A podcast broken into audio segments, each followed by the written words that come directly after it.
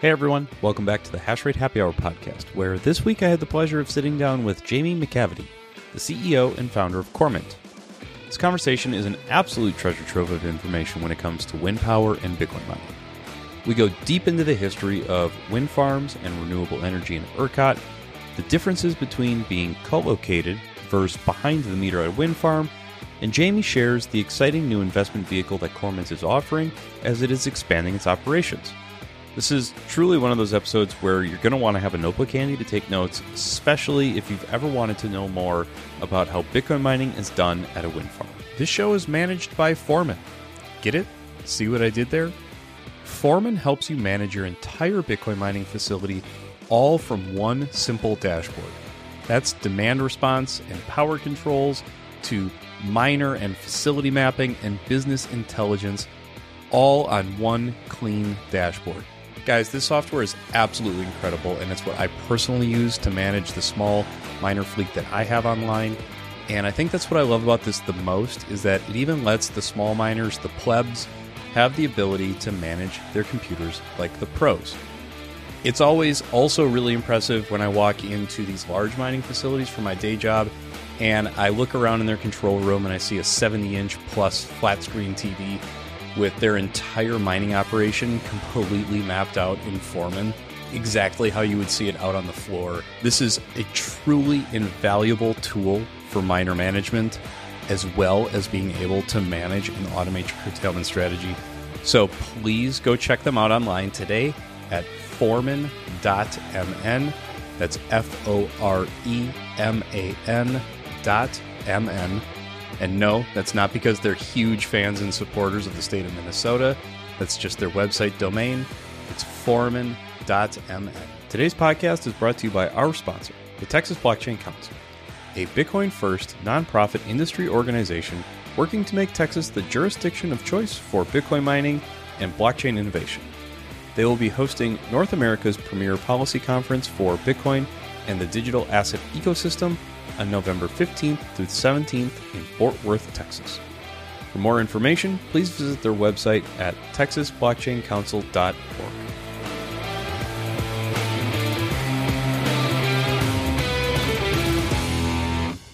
Hey, everybody, welcome back to the show. Like I said in the introduction, I'm here with Jamie McAvity at Cormint. Jamie, welcome to the show. Uh, great to be here. Thanks for having me. Yeah, I am. I'm excited to to get into this conversation. Um, you guys have a, a fairly unique position in Texas and with your your energy generation, which we're going to get into all that. So I don't want to get too far ahead of myself, but I'm I'm really excited to dive into that and some of the unique perspective that that you and Cormint have on on Bitcoin mining. Where I like to always start, Jamie, is I, I really do like to hear about your background, my guest background. I, I, think it's always kind of a nice lens to put on the conversation to hear where you're coming from uh, before Bitcoin mining, and then what was that catalyst that got you into the Bitcoin mining space because it's a pretty pretty niche space. Ah, yes. Uh, yeah, that's uh,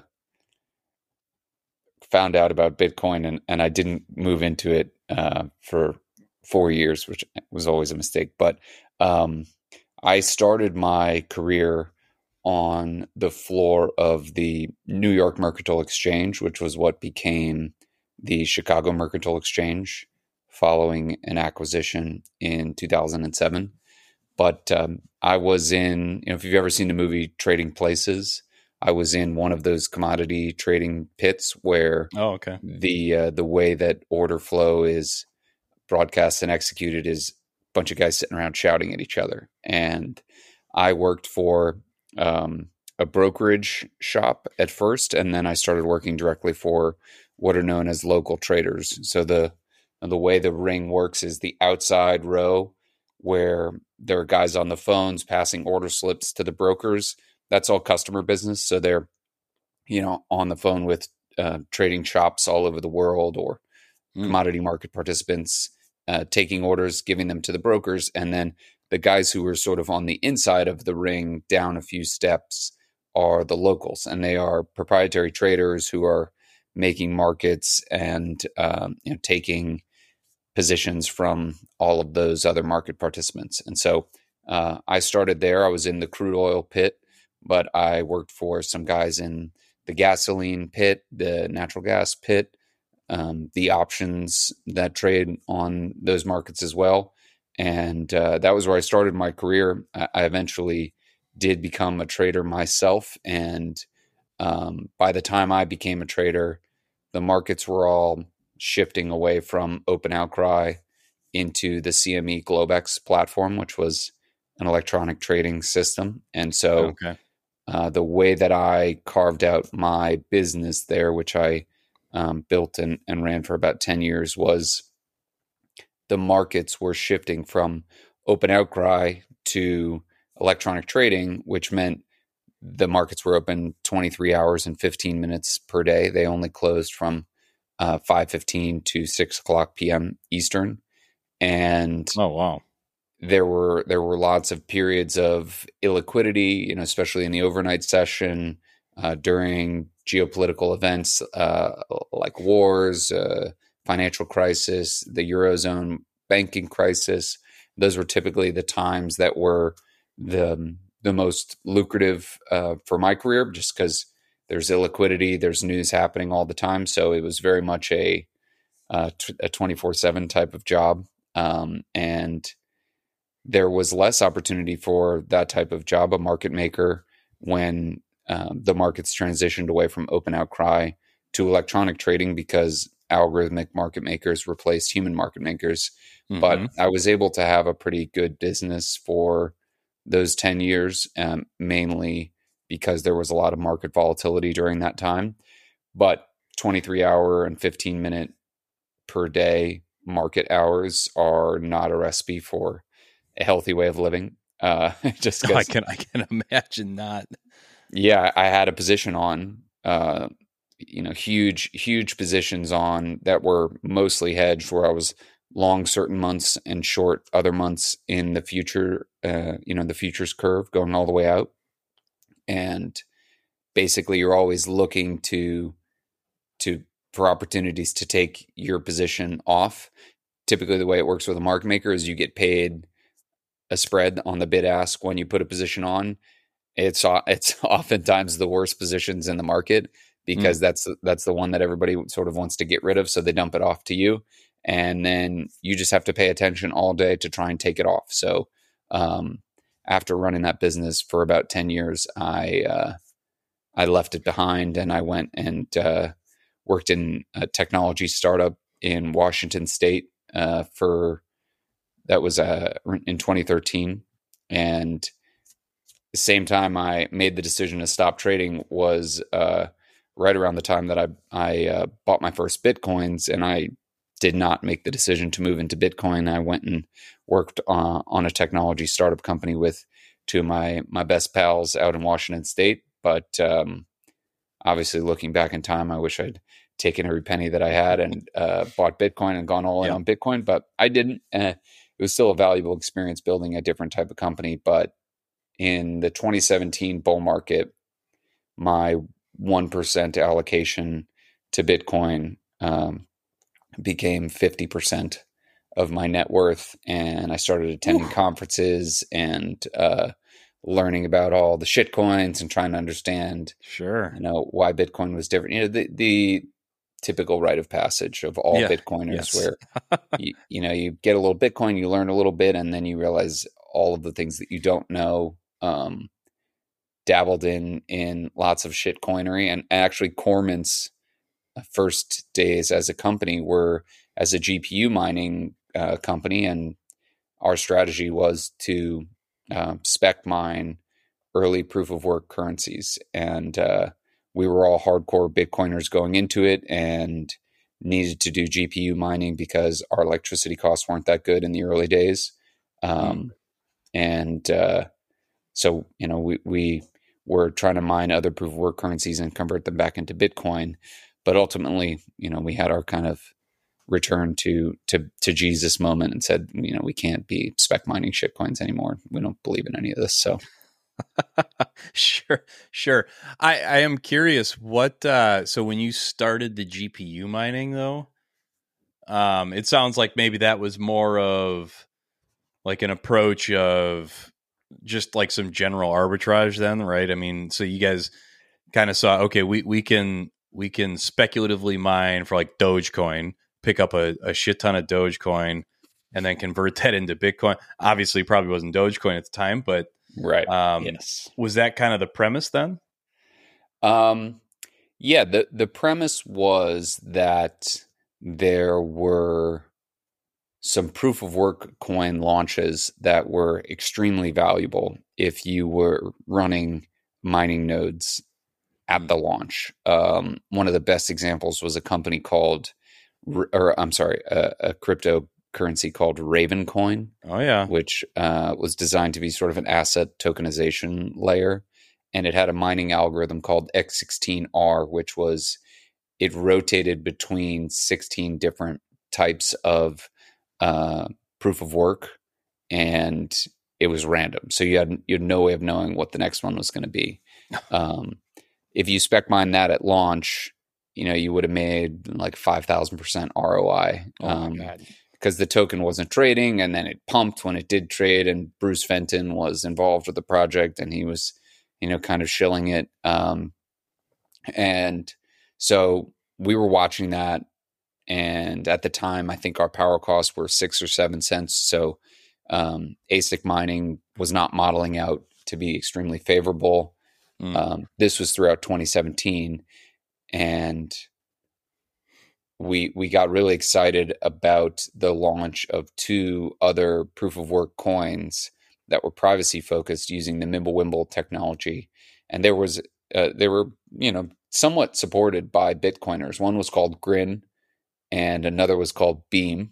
Uh, mm. They both ended up being uh, extremely uneventful launches, but they were proof of work um, mineable using GPUs.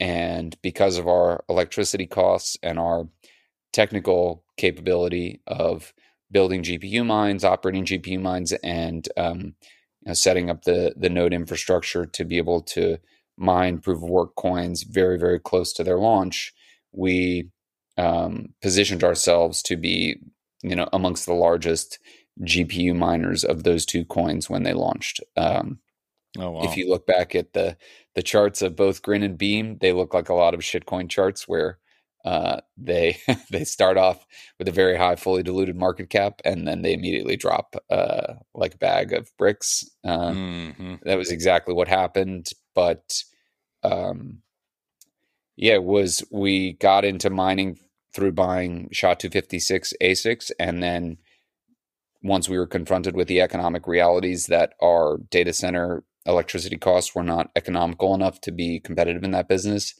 we pivoted to GPUs briefly and uh, went through two uh, proof of work shitcoin launches that didn't work out and ultimately sort of made the decision to return to focusing on Bitcoin only. Um, but sure, that you know, part of that decision was saying, "Hey, we got it. We have to move to where the electricity cost is very, very cheap and scalable." And, you know, that's why we ended up where we are now in West Texas. Oh yeah, well, that's. I mean, what a I, I can't even imagine how exciting all of that had to have been, though, to be kind of at the, the leading edge of you know a couple of those launches and. I mean, for for me, the the whole GPU mining that has always seemed way more complicated than like plugging in ASICs and logging into the IP. so I bet that was very exciting. Uh, Carter at Bits Be Trippin is a is a big Raven coin miner as well. Um, and actually, I don't think him and I chatted about that, but he I, I remember seeing a lot of his videos around Raven coin as well. So that one was a very familiar project to me. Um, so I'd love to because I think this is a really nice transition then into Cormint and kind of Cormint as we see today. So maybe what was the genesis of you know so we already talked about the genesis which was the gpu side of things but then you, you said you started to pay closer attention to your power cost and got more serious about that maybe start us in cormint's journey from from there then and kind of where you guys are at today uh, yeah, sure. Um, so, it in 2017, I I met my um, business partners, the co-founders of my company, and they at that time they knew more about Bitcoin than I did, and they helped me understand why the block size wars um, were inevitably won by the small block camp, and why that was was the important side to emerge victorious there. Uh, and um, you know, I had experience building startups and with commodities. They had experience with running miners and um, building data centers and um, electrical engineering.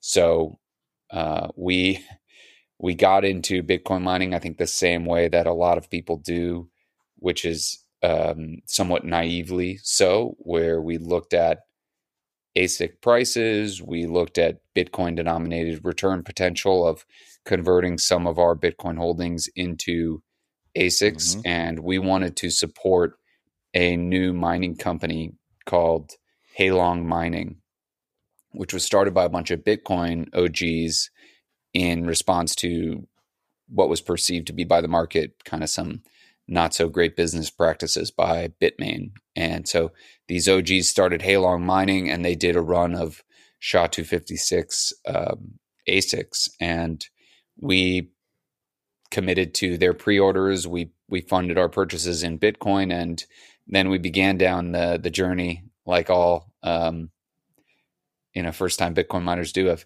you bought machines, now you sort of got to scramble and figure out what to do. You can either yeah. enter into a hosting contract where your electricity costs are probably pretty high, or you can try and do it yourself, and then you're dealing with utilities, you're dealing with um, you know landlords you're dealing with local governments all kinds of ways that that can go wrong mm-hmm. um, and yeah so we had these miners we quickly realized our power cost was not going to be great to uh, to recoup our bitcoin denominated investment also this was uh, 2018 where uh, the price of bitcoin dropped from $20000 at the beginning of the year to $3000 at the end of the year and mm-hmm. simultaneously uh, hash rate went from 5 million terahash to 60 million terahash in the same year. So, you know, one of the worst calendar yeah. year bear markets for Bitcoin mining, uh, I yeah. think, in the history um, of of mining, and it culminated in a big difficulty adjustment and hash rate drop uh, right around Thanksgiving of that year. But um, we were fortunate enough to be raising most of our seed capital in the third and fourth quarter of 2018. And with the existing data center contracts that we had negotiated and people who we met, and we knew that we couldn't really do ASIC mining at scale since at our power cost, most of the ASICs on the market were already operating at break even. So we um, we bought a whole bunch of GPUs and uh, did the the spec mining approach for um, the first six to nine months of, of our existence as a corporation before deciding, you know, this is not this is not for us. It's not doesn't appear to be financially viable, and it's not consistent with our view on where the industry is going. So mm-hmm. um, we we made the the tough decision to just begin the search anew for scalable jurisdiction with uh, with very low cost power and uh, we zeroed in on West Texas, and it took us a full two years to actually get an interconnection and, and a good site that we could scale into a real business. Um, and that that site was actually, I mean, it was a stroke of luck that we found it anyways. It was a, a decommissioned wind farm. Then oh. we, yeah, we, we actually spoke to the owner of the wind farm in um, while it was still an operating wind farm. And they said, we'd like you to come and co-locate and come behind the meter and build your, your Bitcoin mine here. And we looked at the numbers and um, concluded that, you know, it wasn't going to meet our criteria. We still had a few other sites that we were looking at. Mm-hmm. Uh, and about four months later, they came and said, okay, well, we'll we're going to decommission the turbines altogether. And why don't you just uh, just take over the transmission infrastructure? And so oh, that was what we ended up doing. Jamie, can I just interrupt there and actually ask you what was driving that wind asset to to decommission? Like what what was pushing the the ownership group of that to just fully decommission it? Yo, I'll send you some um, some graphics that you can post in the show notes. But basically, in in the um, there's two developments that occurred in the state of Texas in the the mid 2000s. Um, one was the development of a system of transmission lines called the CREZ lines. CREZ stands for Competitive Renewable Energy Zones, um, mm-hmm. and uh, the other event that occurred was the first issuance or first, I guess, passing of the production tax credit for renewable energy, where the federal government actually gives you a tax credit to generate renewable energy. So the competitive renewable energy zone lines connected parts of remote West Texas to eastern Texas, where most of the industrial activity and uh, residential areas are. And so when they build these transmission lines, they effectively opened up tons of very cheap land with great wind and great solar generating capabilities um, to to development. And what happened after they built those transmission lines and people became aware of these tax credits was the biggest uh, wind energy uh, development boom that's ever that has ever occurred in the history of uh, of the species, as far as I know, where you went from zero megawatts of generation capacity, or very very little, to thirty five thousand megawatts, so thirty five gigawatts of wind energy that was built. The uh, the CREZ lines and the renewable energy production tax credits. Mm-hmm those two developments, uh, I think the production tax credits were in the late 90s and the CREZ was in the, the mid 2000s, early 2000s. That sparked a, a development boom of 35 gigawatts of wind power. Yeah, it was a it was like a true build it and they will come moment from what I remember, you know, reading about CREZ.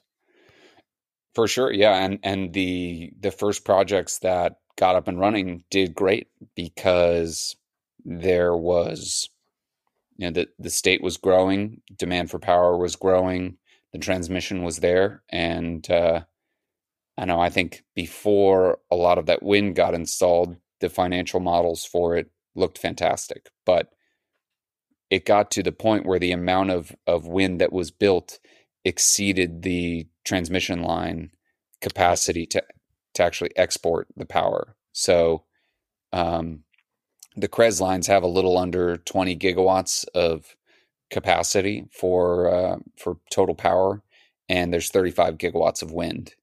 Uh, so yep. what happens when that that transmission line capacity gets saturated is the you know the power cannot go out, so it just reduces the price. Uh, so you'll see power go to zero dollars very quickly, and then because you're still collecting a tax credit for generating the renewable energy, those wind farms will actually generate up to negative $26 per megawatt hour, which is 2.6 cents a kilowatt hour um, oh, right now. And, you know, historically, the tax credits have gone up in value so that the, I guess, call it the floor of the negative price that they will generate up to has moved and become more negative as time has gone on. But um, the the tax credits themselves last for 10 years and then they expire. So if you're a wind farm that's 11 years old, your competition is generating is still profitable generating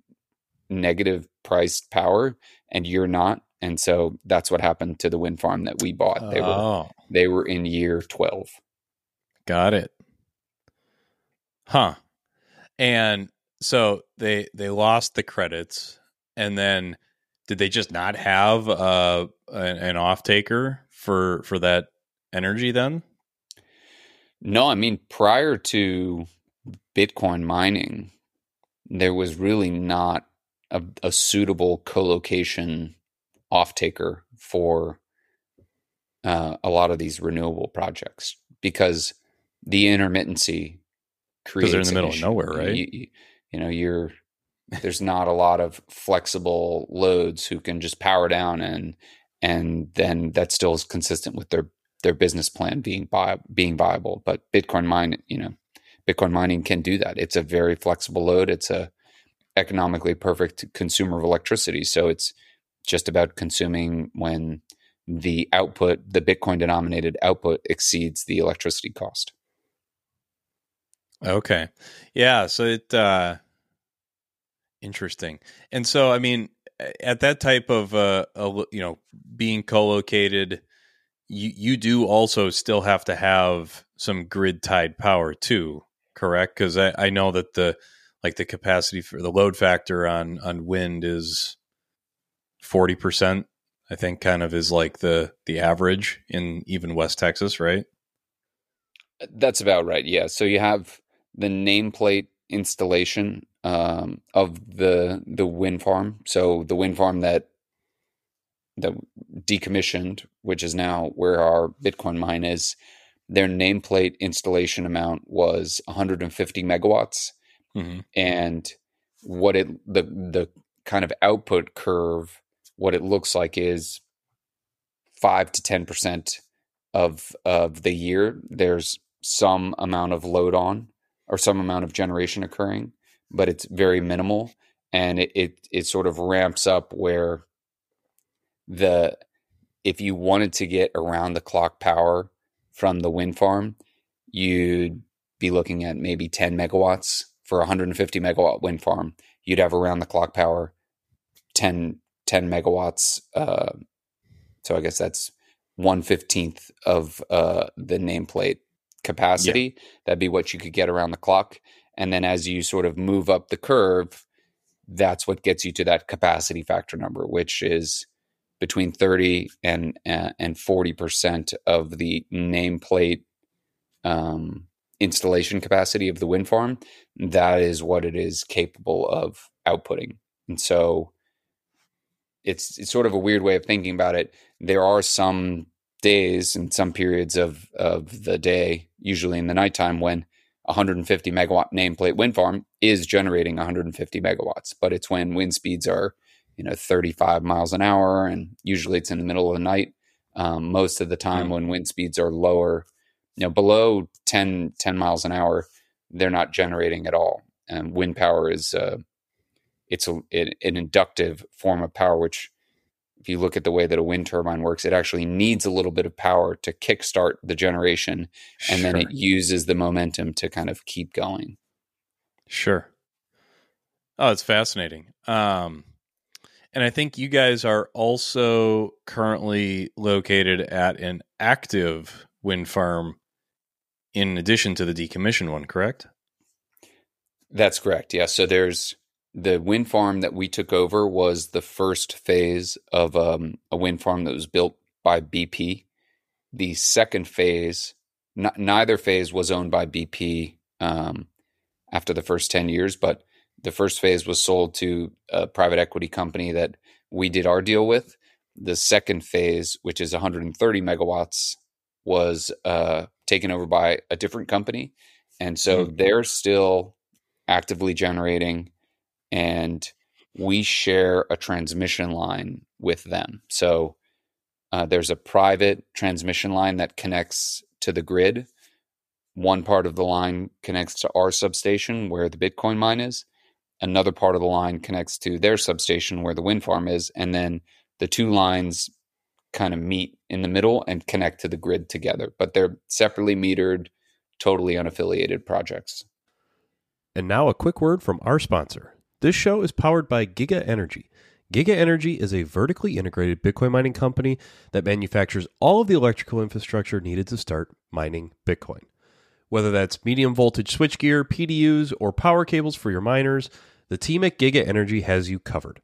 Reach out to their sales team today for all of your electrical infrastructure needs at sales at gigaenergy.com. Use the word hash rate for the subject of the email and you'll get 5% off your order. All right, now back to the show. Oh, okay. Um, I I guess Jamie, I'd, I'd love for you to maybe dive into like how you guys view both projects and maybe like what. And we've already kind of talked about some of the benefit, you know, but maybe maybe just go a little deeper on like the benefit for Bitcoin mining at the decommissioned site, and then the benefit of Bitcoin mining at your other site that's not decommissioned. Maybe just kind of talk about those. Cause I think I think there's uh, well, it's probably vastly different approaches and and where the benefits of Bitcoin is coming in. For sure, yeah. Um, well, it's funny coming out of the summer of 2023, which is um, you know highlights a growing problem in ERCOT. Well, not it's not necessarily a problem. There were no blackouts this summer or anything like that, but the penetration of renewable energy into ERCOT uh, is now making extreme power price volatility occur. Um, and if you compare the consumption profile of a Bitcoin miner in, say, West Texas with a Bitcoin miner who is located next to a hydro plant or uh, located behind the meter of a, a, a, nuclear reactor, it's totally different. And yeah, um, the those those Bitcoin mining operations are pretty steady. Just kind of run them, keep them, keep the uptime uh, going as much as possible via you know maintaining your fleet and uh, and taking good care of your cooling and and miner maintenance and all that.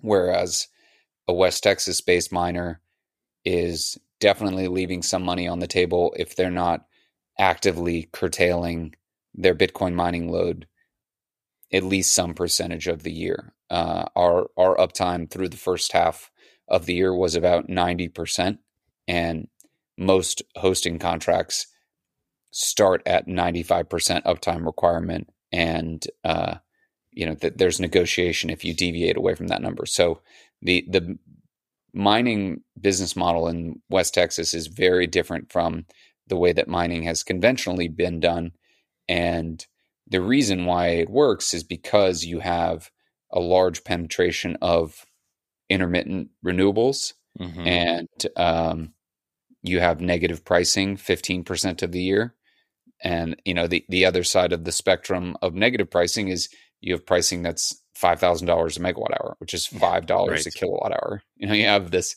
massive uh, volatility band in which prices can float, and they do float. They, you know, pricing intervals in ERCOT are every five minutes. So, you know, we'll see price spikes occur yep. very suddenly, and um, then we've got some great power optimization software that can bring down the entire mine very quickly. Uh, and that's you know sort of our business model is to just only mine when it's profitable. The flip side of um, economic curtailment is if you're being settled in the real time market, when you curtail, you you just don't mine for that interval and you avoid high prices. If you are long um, a power hedge and you've you've pre purchased lots of power or you know a, a, power contract around the clock from another mm-hmm. counterparty in the electricity market, when you curtail your mine in response to high prices, you actually collect the difference between the the price of your power purchase agreement and wherever the real time market price settles for that interval. So Riot just released their August performance and they made $31 million in power optimization. Staggering amount of money from power optimization. Yeah. Yeah. You know, they have uh, 10, 10 and change exahash, which is about 400 megawatts of power.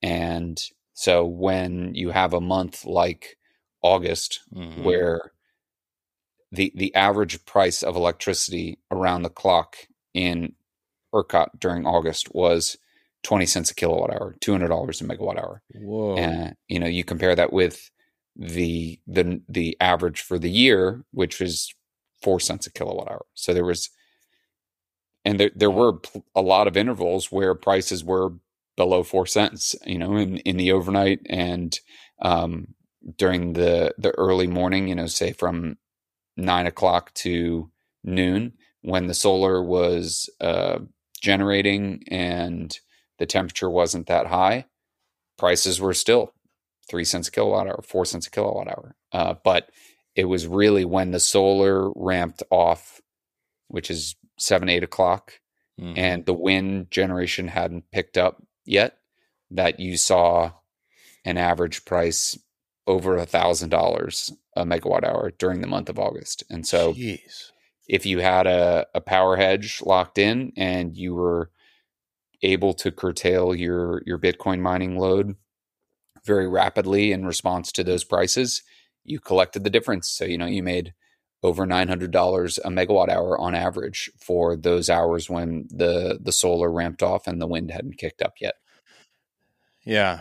Um actually do you mind if I ask this is kind of a naive question or just, you know, I, I don't know a whole lot about like that actual implementation. So is there a way that they like the markets can monitor that you're actually dropping the load to be able to sell it back into the market? I, I mean, I would imagine there are checks and balances to make sure that, you know, Riot isn't running 100 megawatts but trying to sell 100 megawatts onto the the market. Right. Yeah, so the the way it works basically is the typical a typical power hedge is what's known as a take or pay hedge, which means uh, you have a counterparty in your your power contract, and it's a physical. It's actually a physical contract. So that counterparty will go into the ERCOT system and schedule a physical trade with you where the electricity that ends up being consumed at your substation at your meter. So in Riot's case, we'll just talk about the the Rockdale facility, the mm-hmm. former Alcoa site, just to be kind of a simple explanation. I know they have two sites, but um, they have a meter at that substation which is feeding information to ERCOT around the clock, and uh, you know it's got a direct line of communication into ERCOT um, which is called SCADA. Uh, SCADA is the you know the way that wholesale electricity market gets transmitted. Um, mm.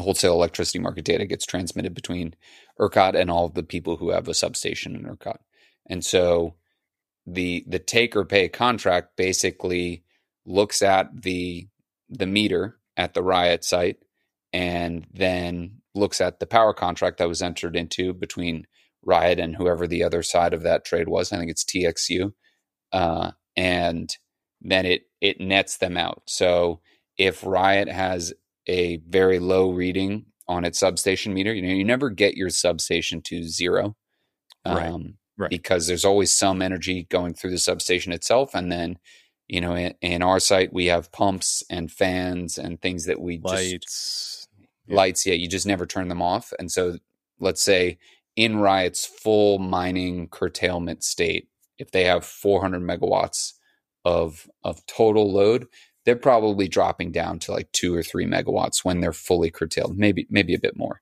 Um, but so during that instance, the counterparty on the power contract would read the meter and see four megawatts of load versus whatever amount was hedged. 400 megawatts uh, is their total load. So there would be 396 megawatts that they would then say, okay, this is part of the take or pay. So you didn't take the power, so you pay the difference between what the sticker price was on the power hedge and where the real time market settled. So let's wow, say that, okay.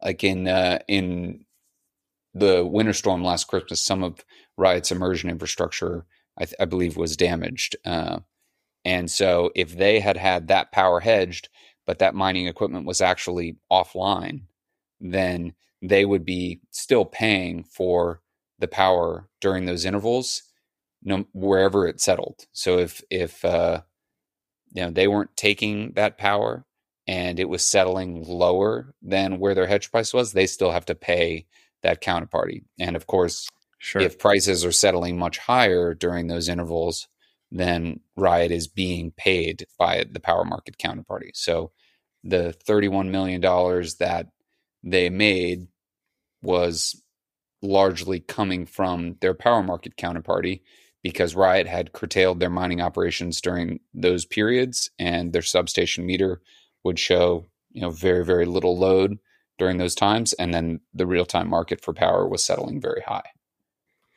Yeah, I so thank you, Jamie. I really appreciate that. There, you know, that that whole world. I'm up in Minnesota.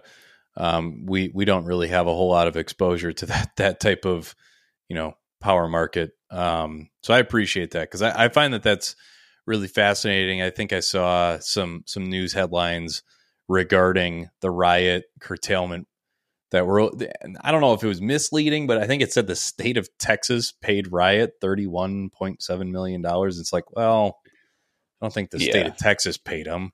Well, and ERCOT paid them like seven, seven million. Yeah, yeah. Like for ancillary like services, seven of it. yeah, right. yeah. So which is a little misleading the, on the yeah.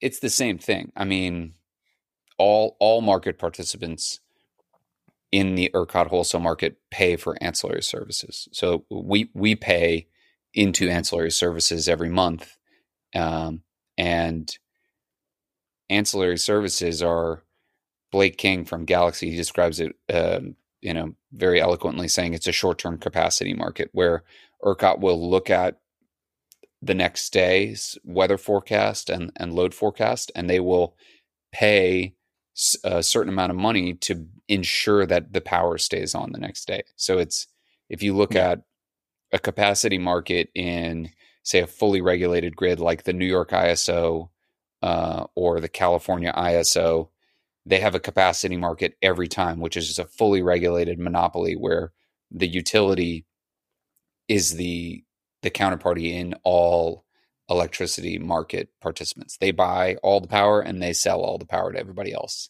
So yep. that in those grids, you have on average much, much higher prices and much less power volatility. The grid buys all of the volatility and then they subsidize that by charging higher baseline prices to all consumers. In Texas, they only do that when the forecast is really, really high. And they let the free market price volatility by having very, very wide bands of pricing. So in you know the the five thousand dollar per megawatt hour prints that you see in a month like August, mm-hmm. you know that goes into every single underwriting model for anyone who's trying to build a generation facility in ERCOT, and they're like, oh, holy shit, we can make five thousand dollars a megawatt hour during that month. yeah.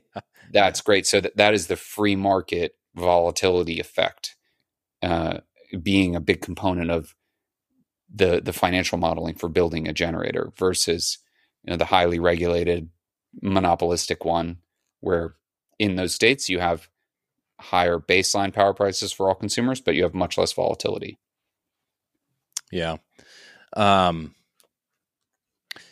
yeah so it's just a little bit of a pivot but you know kind of staying on the like the risk or the volatility part of things and um I'd had a conversation with Dan Roberts at at Iris, and he had made a comment about like different risk profiles, and one of the ones we talked about was being, you know, behind the meter at a wind farm.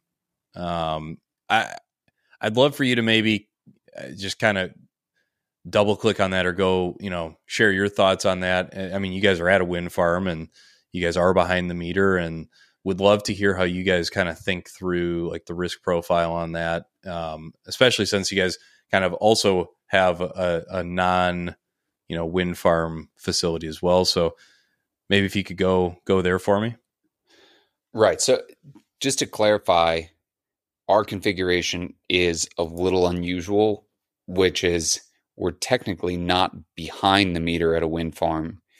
We share a transmission line with an active wind farm, but oh, both the wind farm and the mining load are separately metered. And so there is no instance where we can buy energy directly from the wind farm with the current metering configuration and not pay transmission charges and not have that be metered by the mm. you know by ERCOT itself. So there are a number of behind the meter configurations in Texas. Um, there's a, a company called Satoshi Energy. They specialize in behind the meter wind, uh, wind and Bitcoin mining co-locations, and oh, okay.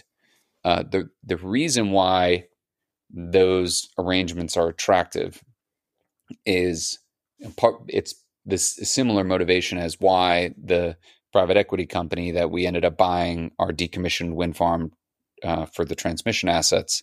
Uh, it's the same motivation why they came to us to try and get us to go behind the meter and co-locate there.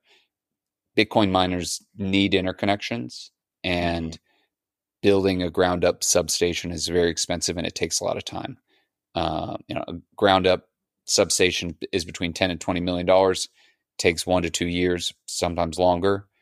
Most bitcoin miners are not going to have that capital ready to deploy and that kind of time to wait. You know bitcoin mining is a, yeah. very very quick game. Um, so what those configurations look like it's a really interesting electricity market dynamic. The wind farm will say hey you bitcoin miner I, I'm going to let you build your data center behind the meter at my wind farm. And you don't have to go and build a substation. We'll save you all that cost and we can get you interconnected in a year. Mm. Sounds great, right? Okay. Yeah. Bitcoin miner will say, all right, cool. So what's the catch? And the wind farm will say, well, the catch is that normally if you're going to go and interconnect in in the West Zone, you're going to and you have your own meter and your own substation like Cormint has its own meter and its own substation. We're mm-hmm. actually being paid to consume power about 15% of the year. And the time when we are being paid to consume power is when the wind speeds are the highest across the west load zone. And there's too much wind power. The export constraint on the CREZ lines has been reached, and that power can no longer flow to East Texas. So, what happens is the price starts dropping below zero to incentivize the generators to shut off or incentivize um, anybody who can spin up load to to put more load on the grid because you're actually being paid to take that power off the grid. Um, if you are co-located with a wind farm and you're a Bitcoin miner, what those contracts will look like is the wind farm will have the ability to put that electricity to you, so like a put option. Sure. And it will be at a at a floor price. So say ten dollars a megawatt hour the wind farm will say, look, anytime we want, we will be able to sell you our power and the price will always be $10 a megawatt hour, never lower. So the wind farm basically gets to avoid all of the $0 and negatively priced intervals that they would normally where they would normally be paying money to generate. By having the Bitcoin mining load, they can just dump all that power into the Bitcoin mining load and they avoid all of those negatively priced intervals. So basically, Bitcoin miner gets substation, interconnection, and some land, and the wind farm is buying a put option yeah. to to sell power to to the Bitcoin mine whenever they want. It's still very low cost power, but you know the difference between between ten dollars a megawatt hour and negative twenty dollars a megawatt hour, if it's fifteen percent of the year, it's a it's a material amount of money. Oh, interesting. Yeah, I think that's uh I really appreciate that because that's a fantastic walk through how that whole relationship could work behind the meter. I, I know that that's not your guys's you know situation and, and strategy, but I really appreciate that because I think it highlights like that's a very mutually beneficial relationship. Yes, I, I I do hear and understand that you know while you you could capture a lot more benefit by you know being on the like the the greater grid system and capturing those negatively priced that 15% um that's still a great example and highlight of the just the benefit that bitcoin mine mining has for a grid system. Um jamie i want to just keep a tab on the time. I, I know that we, we could keep going. We're probably going to have to just set up a whole nother episode in the future. Um I'd love to hear from you. What what does the future look like for you and Cormint, and what are you guys working on that uh, we could expect to see in the near future from you guys?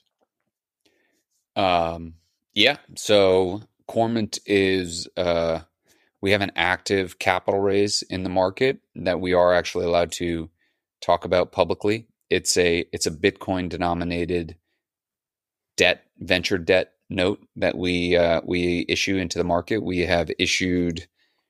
Uh, I think we just announced that we had issued up to 650 in the, the first wave. So we closed 650 BTC in debt, uh, and we actually just closed another 150 uh, over the last two weeks or so. So we're at 800 total BTC uh, debt raised, and the oh, wow. the style of the debt is uh, it's a venture debt product. So it's got a three year term. It's got a ten percent uh, interest only coupon. All of all of the interest and principal is Bitcoin denominated. So if you if you have Bitcoin and you lend it to Cormint, you do not incur a tax liability. And when you're repaid your Bitcoin at the maturity of the loan, you don't incur uh, a tax liability on that. You do incur a tax liability on your your interest payments, of course, but it's a you know it's a tax neutral way to monetize some of the Bitcoin that you're sitting on, and um, it also carries with it pretty pretty solid warrant coverage in the business. So um, all of the note holders receive warrants to buy common stock in Cormint, and uh, most of them mm. have exercised those warrants. And um, they're also totally secured by the assets of the corporation. So, um, you know, one of the big challenges in getting people to lend their Bitcoin is uh, nobody wants to lend their Bitcoin. Actually, one of yeah. the prospective investors we talked to, he said, you know, this Bitcoin is the only asset in my entire portfolio that has no counterparty risk. I have it in a hardware wallet. It's sitting in my safe, and I have no counterparty risk with this. So the idea that I'm going to lend this to somebody, it, you know, it defeats the its purpose in my portfolio. And I said, you know what, that's a great answer. I, I can't argue with that. But you know, for for a lot of people, they lend a small portion of their Bitcoin, or they don't even own any Bitcoin, and they they you know they want to um, buy some Bitcoin to participate in this product. Uh, they are secured by a first lien on uh, all the assets of the corporation. So that's our our substation, our transmission line, all of our mining machines, all of our electricity transformers, dry coolers, uh, intellectual property, everything that is property of the corporation is uh, subject to a lien um, that the note holders have on the business. So, um, yeah, it's uh, 800 Bitcoin total has been raised, and that is what Cormint is focused on doing is we are trying to build a, a Bitcoin denominated capital markets business that is backed by a, a very competitive Bitcoin mining business. In, in, the first half of this year, Cormint had the lowest cost per BTC amongst all the reporting public companies mm-hmm. in um, in North America. So, meaning our electricity cost to produce one Bitcoin was the lowest. Uh, it will not be the lowest in the third quarter because um, we did not have a, a, a, big power hedge, so we didn't benefit from any of the power volatility that occurred um, in in August. You know, August was a record breaking um, yeah. volatile power month, so that was extremely painful for the company. But uh, you know, we we were number one through the first half, and I think yeah. we'll be we'll be up there you know, at least in the top 25% in terms of efficiency for the full year. So um, that is the way that we believe Bitcoin denominated financial services and Bitcoin denominated yields can be safely generated for Bitcoiners. And that's kind of the niche that we're carving out for ourselves. Oh, that's fantastic. Yeah. I mean, for, for me personally, I, I really love that prospect. Just it's the physical infrastructure of it all that I'm really drawn to when it comes to Bitcoin mining. It's, you know, very utilitarian, very infrastructure driven. Um, so I that's very exciting, Jamie. And I, I want to make sure that you know we we leave a handoff for the audience. How can they get in touch with you and and and maybe just Cormint at large, and we can link out to, to everything in the show notes as well. Uh, yeah. So check us out at our website, cormint.com, uh, or LinkedIn, Cormint uh, Inc. That's also our Twitter handle at Cormint Inc. Um, my Twitter handle is at James McAvity, and yeah, we're uh, I think we've we've posted quite a few updates on our progress uh, on the website. That's where we tend to update our investor base and and the broader market on what we're up to. So, um, you know, if you follow us on LinkedIn, Twitter, or just check the website, you, you know, you'll be able to stay up to date on everything that we're doing on there. That's fantastic. Jamie, this has been a, phenomenal conversation. I think uh, again, I, I, really think we'll we'll have to schedule round two because there's there's quite a bit that that we didn't get into that I was hoping we would, and um, I really appreciate your time. You take care. Thanks, Ben. Talk to you soon.